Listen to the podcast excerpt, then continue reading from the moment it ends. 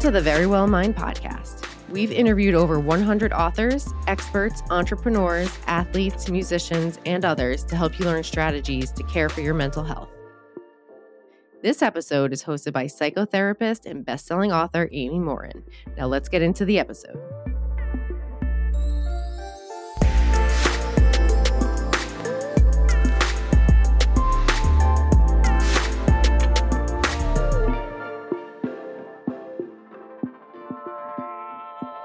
You're listening to the Friday Fix. Every Friday, I share a quick mental strength strategy that can help fix the thoughts, feelings, and actions that can hold you back in life. Today, I'm talking about crisis fatigue. You might have heard people use the phrase crisis fatigue during the pandemic. It refers to the level of burnout that most of us started feeling just a few months into the pandemic. Some people felt like they were in constant crisis over their health or a loved one's health. Other people were in a state of crisis because they were at risk of going hungry or losing their housing. But all of us were uncertain about what was going to happen, and for many people, there was almost a constant state of heightened stress. And our bodies aren't meant to stay in a state of heightened stress over a long period of time. But that constant flood of stress hormones leads to serious problems like sleep issues, appetite changes, changes in our mood, and loss of interest in doing fun things. The pandemic isn't the only crisis many people are dealing with either. Just turn on the news right now and you'll hear about a whole bunch of crises from the price of gas and the rise in inflation to the climate crisis and the war in Ukraine. Of course, you might also be dealing with a personal crisis, like a health problem, the loss of a loved one, or an eviction notice. And you might find when one crisis resolves or you get a temporary reprieve, another one just pops up. Sometimes there's also a domino effect. You might lose your job, which leads to an eviction notice. Without health insurance, you might not be able to take your medication. Without your medication, you might get sick, which makes it harder to find a new job. After what feels like a constant crisis or a repeated crisis, you might start to feel numb and have trouble functioning. But it often takes a while for those things to set in. When a crisis begins, a surge of stress hormones helps us prepare to take action. But we can't stay in a state of heightened alert for a long period of time. That's when crisis fatigue sets in. Crisis fatigue happens on both an individual level as well as on a community level. When a crisis affects an entire community, there's often a desire to band together to make things happen. People tend to support one another by saying, okay, we're all in this together. That camaraderie helps people all pitch in and get things cleaned up after a natural disaster, for example. But as a crisis keeps looming on, people often turn against one another and they grow tired and things can start to get ugly. We saw this happen during the pandemic. Most people wanted to work together in the beginning. Of course, we couldn't all agree on what working together looked like, but most people tried to do their part. But pretty soon, it seemed like no one could get along and people were working against each other because the state of crisis lasted longer than we could cooperate. We saw that in the healthcare industry. In fact, researchers who have been studying how to better help healthcare workers in the event that we ever have another pandemic found that initially healthcare workers were eager to step in and battle the crisis. But over time, their commitment declined.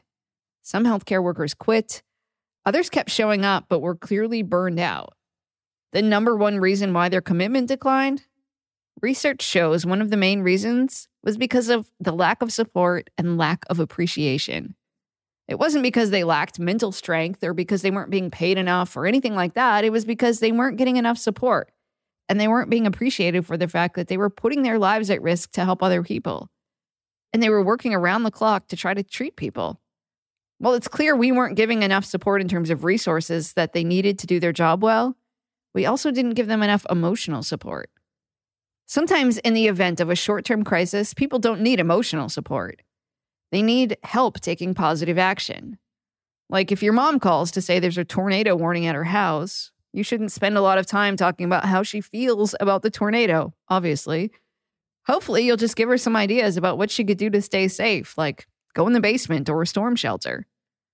But if your friend develops a chronic health condition, a few weeks or a few months into their illness, they might want to talk about their emotional distress. Getting emotional support might help them feel better. It's not all that surprising that emotional support is the key to dealing with crisis fatigue. There's a lot of research that shows social support is the key to get, getting through all tough times. Take the 9 11 responders, the firefighters, police officers, and emergency personnel who responded to the scene witnessed horrific things. Some of them developed post traumatic stress disorder, but some of them didn't. In fact, some people grew from their experience, which is known as post traumatic growth. When researchers examined why some people developed serious mental health problems and some didn't, they found that social support was the main factor. The more social support people had, the less likely they were to develop PTSD. But so often we underestimate the importance of social support. We talk about the coping skills we should use to manage stress, like getting exercise or practicing gratitude. And while those things are definitely important, social support might be even more important. Social support is the key for so many issues. People with depression often feel completely alone in their thoughts and feelings.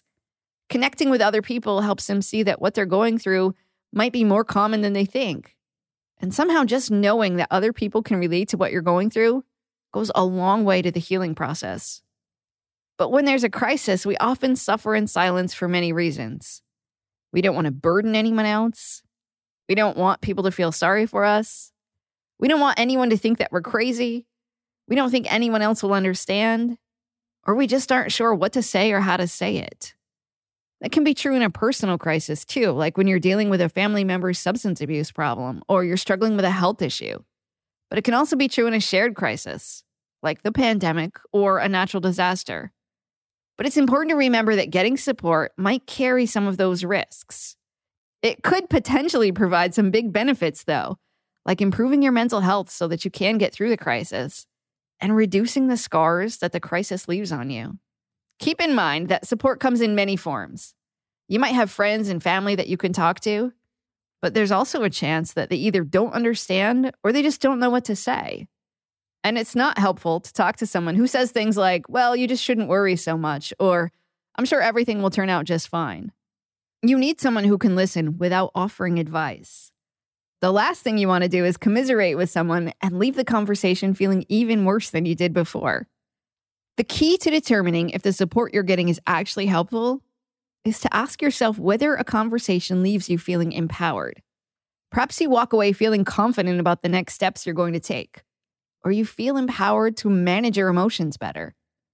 The same can be said for a support group. There are lots of support groups and communities for people struggling with things like substance abuse, grief, certain physical health conditions, and mental health conditions.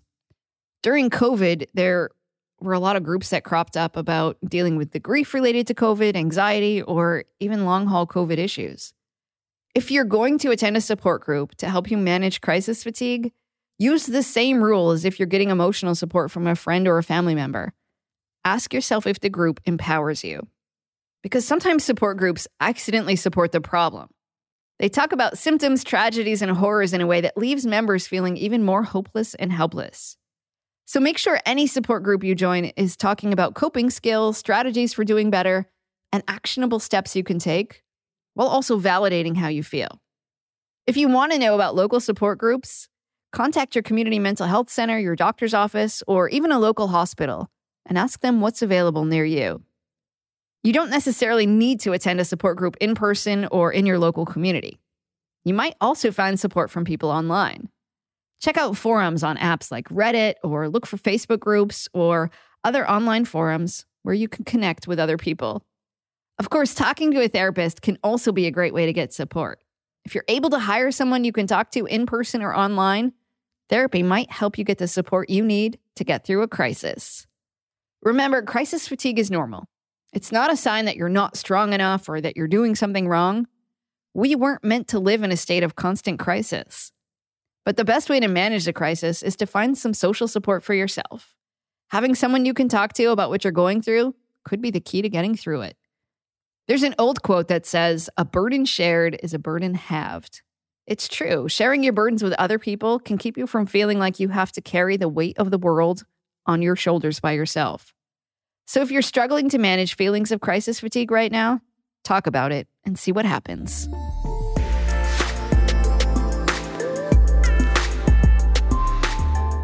Thank you for listening to the Verywell Mind podcast. If you found this episode informative, please share the episode with your friends and family and leave a rating and review wherever you listen to podcasts.